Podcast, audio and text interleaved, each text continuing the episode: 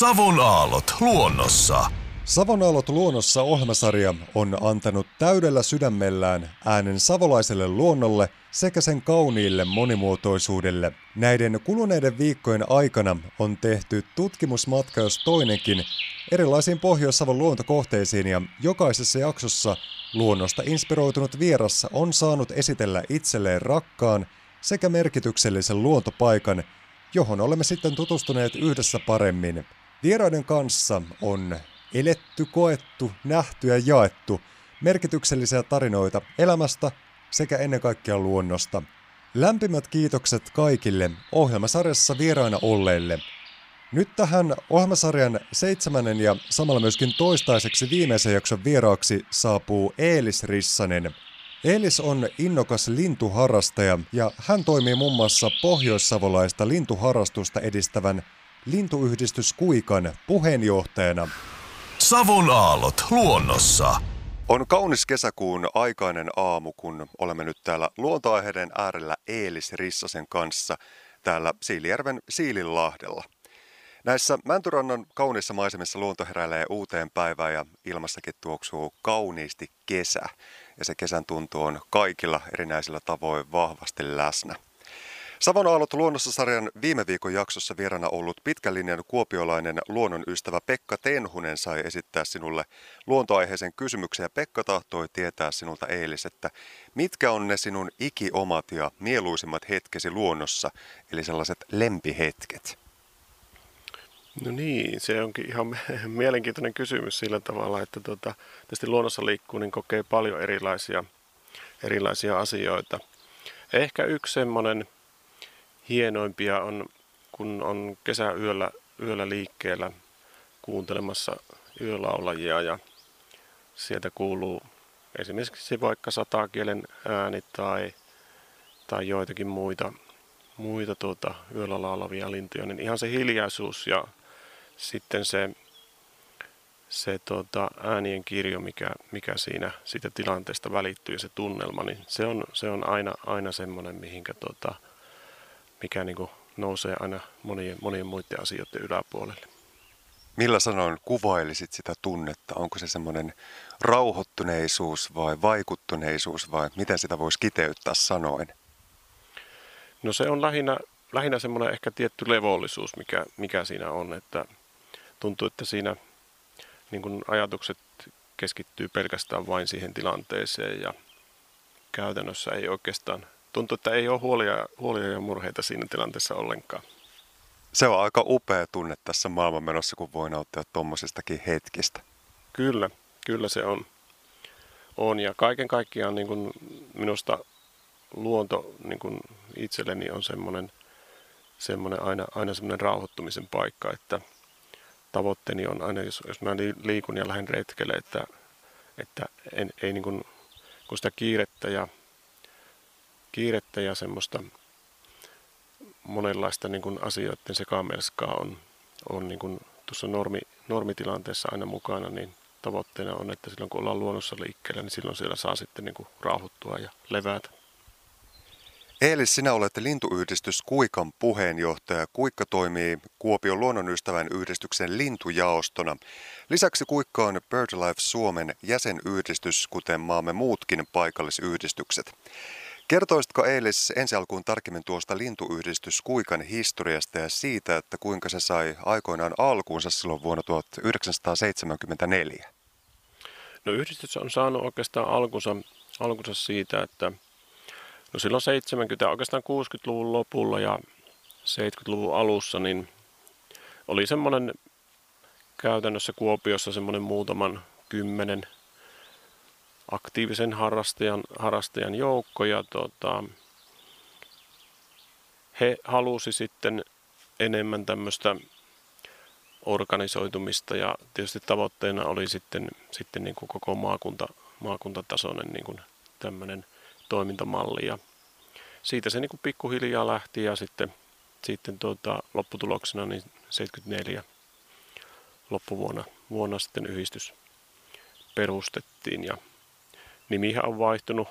Silloin tietysti ehkä vähän koomiseltakin tuntuu ensimmäisessä silloin 74 perustuskokouksessa, niin yhdistyksen nimi oli Pohjois-Savon lintumiehet, joka no, kuvastaa sitä aikaa. Että nimihän on muuttunut nyt useampakin kertaan tässä, tässä tota, historian aikana. Ja nyt ollaan sitten tässä, tässä nykyisessä, nykyisessä formaatissa ja katsotaan vielä, että tota, voi, voi olla, että tässä vielä, vielä sitten on tulossa jonkinlaisia vaihoksia tuohon, tuohon nimi, nimiasiaankin. Kuinka oma polku se vei mukaan tuohon Kuikan toimintaan ja samalla myöskin yhdistyksen puheenjohtajaksi? No mä olin itse oikeastaan, no voin sanoa, että mä ihan koko pienen ikäni on ollut luonnosta kiinnostunut ja, ja monilla jotkut sanoivat, että ei ehkä pysty selkeästi sanomaan, että milloin lintuharrastus on alkanut. No mulla se alkoi vuonna 1980, että mä voin sen oikeastaan ihan sille jotenkin siinä, muistan siinä vuoden, sen vuoden alkupuolella, niin meillä oli toki niin kotona pitkään ollut, aina oli lintulauta ja mä siinä vuoden 80 vuoden alussa rupesin sitten jotenkin enemmän, enemmän seurailemaan. Se oli aika kova pakkastalvi ja tota, ehkä sillä tavalla ei sitten ulkona tullut ihan niin, niin paljon oltua, niin siinä seurailin lintulaudalla. Ja rupesin siinä sitten kirjailemaan tai pitämään tämmöistä lintupäiväkirjaa. Ja siitä se niin kuin käytännössä, käytännössä läksi liikkeelle. Ja sitten tota, harrastelin aika lailla aika lailla niin kuin toimisesti, että näin, näin toki aina muutamia, muutamia harrastajia sattumalta, kun liikuskelin. Ja 84 sitten oikeastaan tulin yhdistyksen toimintaan mukaan, että ihan tuolla Maaningalla olin silloin liikkeellä ja ihan sattumalta siellä, siellä näin sitten yhden harrastajaporukan ja siinä sitten kertoilivat yhdistyksestä ja siinä sitten on ollut puheenjohtajana parinkin otteeseen, että tota, ihan muutaman vuoden, vuoden harrastelin ja sitten, sitten tota jossain vaiheessa alkoi kiinnostamaan yhdistystoimintakin ja olin sitten hallituksessa mukana ja 90-luvulla olin, olin kanssa joitakin tai jonkun aikaa puheenjohtajana ja melkein koko ajan minä jonkunlaisessa semmoisessa suht aktiivisessa roolissa on tuossa yhdistyksessä ollut, että nyt sitten joitakin vuosia, vuosia sitten tässä tota, meillä oli vähän tavoitteena kierrättää henkilöitä, niin, niin tota, oli sitten minun vuoro ottaa tämä, tämä puheenjohtajan paikka.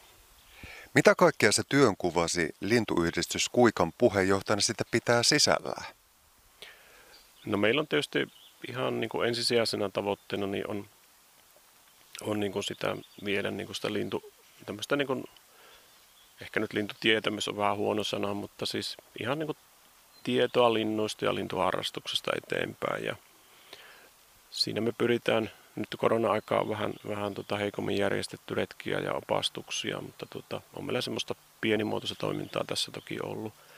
Ja sitten nyt on tullut tietysti uutena nämä digitaaliset välineet, että meillä on ollut, ollut tämmöisiä Teams, niin kuin lyhyitä tämmöisiä Teams-tietoiskuja, joissa on sitten ollut ollut tuota erilaisia lintuaiheita mukana ja ne on ollut yllättävän, yllättävän suosittuja, että niihin on, siinä on saattanut olla joku täsmäryhmä tai, tai sitten on tuota, ihan, ihan muuten vaan niin kuin tarjottu meidän, meidän kotisivun kautta tiedoksi näitä asioita. Eli se Rissanen kerrotkin tuossa, että yhdistyksen tarkoituksena edistää lintuharrastusta ja tietoutta sekä linnuston suojelua. Yhdistys julkaisee muun muassa Siivekäs-lehteä, joka toimii hyvänä tiedon välittäjänä. Millaisin muilla keinoin tuota tietoutta sitten edistetään? Eli tuollaisten Teamsien avulla tietenkin näin korona-aikana ollaan pystytty jakamaan vaikka sitä tietoutta, mutta mitä kaikkea muuta on vaikka tulevaisuudessa suunnitelmissa? No meillähän on ollut, ollut ihan tämmöisiä perinteisiä yleis- yleisötilaisuuksia esimerkiksi. On, on jostakin tietystä aiheesta, aiheesta kerrottu, kerrottu aina muutamia muutamia niin kuin se vuoden aikana. Ja tietenkin nyt, nyt sitten jatkossa niin retkiä pyritään järjestämään erilaisille lintukohteille eri vuoden aikaa, että ne on niin kuin niitä, niitä hyvin tärkeitä. Toki pyritään sitten aina vuoden aikana tiedottamaan erilaisista lintumaailman niin kuin ajankohtaisista asioista tai sitten erikoisistakin asioista niin ihan, ihan tuonnekin tiedotusvälineiden suuntaan. Ja aika kivasti siellä, sieltä on niin kuin ihan, ihan jopa niin kuin ovat sille olleet yhteydessä ihan, ihan muutenkin, että muutamia muutamia henkilöitä, jotka, jotka tuota, itsekin ovat jonkun verran harrastuksessa mukana ja seuraavat luontoon, niin he sitten aina, kun on ajankohtaisia aiheita, niin saattavat ihan, ihan itsekin kysyä ja sitten tehdään joku pieni, pieni juttu ja sitä kautta sitten saan, saan sitä asiaa aina, aina eteenpäin. Eilis Rissanen, millä sanoilla luonnehtisit ja kuvailisit suomalaisten lintutietämystä tai ylipäätänsä kiinnostusta? No kiinnostushan on oikeastaan niin kuin lisääntynyt nyt viimeisten, tai tämän viimeisen niin kuin korona-aikana, niin kiinnostus on hyvinkin paljon, paljon tota, lisääntynyt ja aika monella on semmoinen ihan, ihan hyvä peruspohja, että peruslajeja, niitä pihapiirin, pihapiirin lintuja, niin kyllä niitä niin kuin aika, aika hyvin, hyvin tiedetään. Että, et toki sitten, sitten tuota, tietysti tässä ajan kanssa niin tuntuu, että hiukan, hiukan semmoista, semmoista tuota, lintu niin kuin tietämyksen osalta niin ei, ei, ole, ei, ei välttämättä, että se on, en nyt sano, että laskenut, mutta siis on, on niin kuin vähentynyt vähentynyt, että tuota, on niin paljon tarjolla kaikenlaisia monenlaisia muita, muita harrastuksia ja asioita, että, ja tiedon tulva on niin suuri, niin, niin tota, niitä kiinnostuksen kohteita löytyy helposti sitten, sitten tuota monelta muultakin eri, eri osa-alueelta. Onko sitten jotain sellaista asiaa, jota ihmiset ei välttämättä tiedä lintuharrastuksesta, tai kätkeytyykö siihen jonkinlaisia kenties harhaluuloja, mitä ihmisellä saattaa tuohon aihepiiriin liittyä?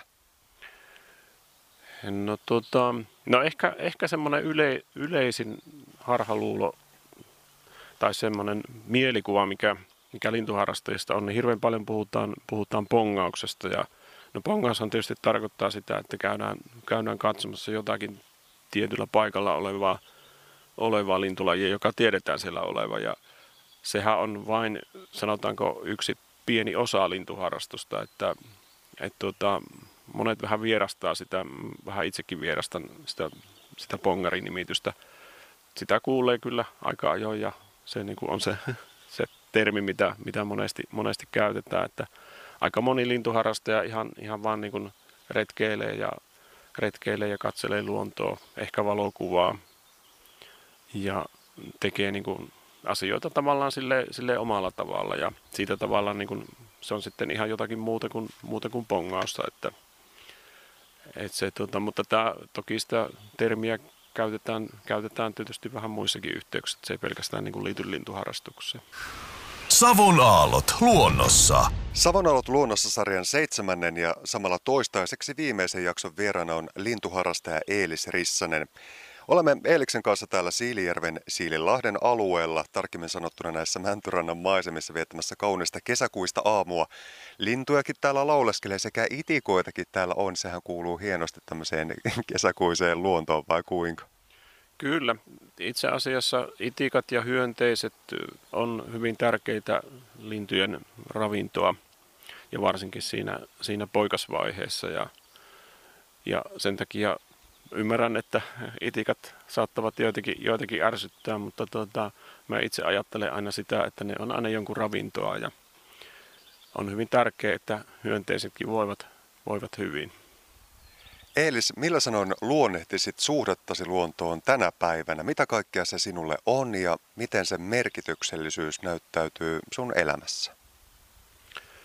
No minulle se on lähinnä, lähinnä semmoinen, semmoinen tota, aina kun lähtee retkeille, niin on, se on semmoinen hetki, jolloin tavallaan saa haudata ne muut, muut asiat ja murheet ihan, ihan kokonaan ja keskittyä pelkästään vaan siihen.